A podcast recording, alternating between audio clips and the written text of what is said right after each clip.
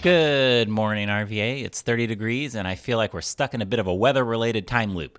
Today, you can expect highs in the 50s, sunny skies, and for that general vibe to continue for at least the next three or four days. I think we'll have to wait until the weekend to see significantly warmer temperatures, and all the way until next week for a chance of rain. So get used to it and get your best layers out. Water cooler.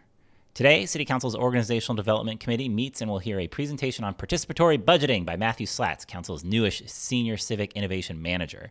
A bunch of years ago, way back in 2019, Council passed legislation creating real participatory budgeting in Richmond, and now, five years later, it looks like all the pieces are in place to kick off the process this fall. Tap through to the aforelinked presentation to see an overview of the process and proposed timeline. And then, when you're ready, dive into the People's Budget Richmond Rulebook 2023 through 2024, a surprisingly readable and interesting PDF. I'm pretty excited for this kickoff. The city has set aside $3 million in the capital budget for this first round of participatory budgeting. That's real money that can build real things. Stay tuned for more information on how to participate in this process. Also of note and totally unrelated, the Organizational Development Committee will also discuss, quote, proposed amendments to Council's rules of procedure. Tell me more. VA Plan, the Virginia Progressive Legislative Alert newsletter, is my favorite General Assembly session reading material. It provides solid insight at a level I can understand with just enough voiciness that reading an entire email about in progress legislation feels like a special treat I need to save for when I have a moment to myself. You'll definitely want to read the recap of week four to see what lives, what's dead, and what's just mostly dead, slightly alive. You also learn all sorts of other interesting stuff, like did you know David Hogg spoke at the firearms subcommittee last week? I did not. Also, check out their update on the GA's attempt to create a legal marijuana retail market. Quote, House GOP members said in subcommittee this week that they recognize the need to create these markets to ensure safe products are sold. I know that lots of the reporting on marijuana legislation this year has been Governor Youngkin plans on vetoing anything weed related. But he hasn't actually said those exact words out loud. I wonder if, with bipartisan support, the governor could be convinced to set his red pen aside.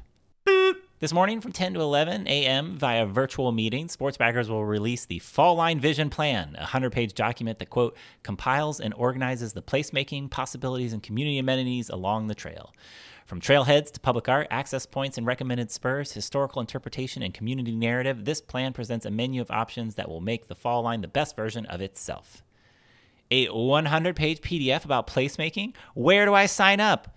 Via the aforelinked form. That's where you sign up. Can't get enough of virtual public meetings detailing expansive PDFs? You're in luck because tonight from 5 to 7 p.m., the city's planning department will host a virtual public meeting to review the results of a recent community survey about the Cultural Resources Management Plan.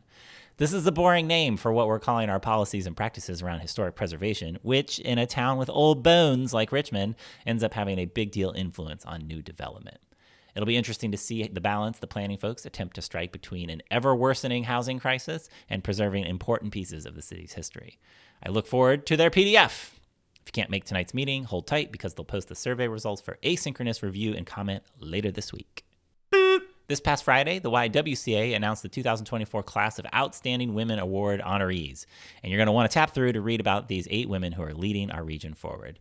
The YWCA puts together a whole celebration and leadership forum to fet these ladies, and you, you can grab tickets for those things or watch last year's event over on their website. As promised, Thank you to reader Mary, who sent along a link to Susanna Gibson's new PAC, My Own, which Gibson set up to support candidates who are, quote, dedicated to legislative reform pertaining to gender based sexual violence as well as intimate privacy violations. You can learn more about My Own's mission and the folks who currently make up their board here. This morning's long read is titled What's Inside This Crater in Madagascar? A Long Watch.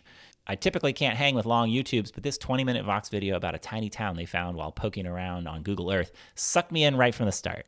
It reminded me of Mystery Show and Reply All in the best of ways.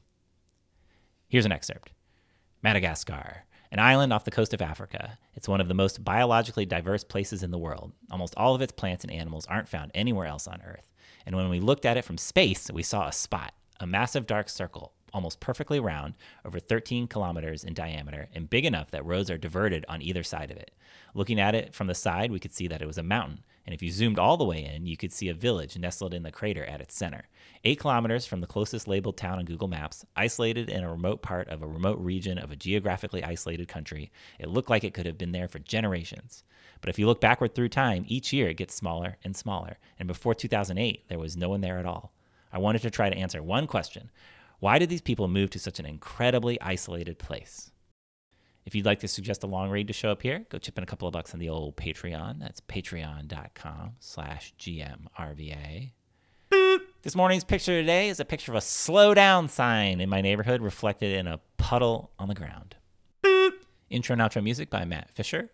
And you can find links to all these stories and more in the show notes or on gmrva.com.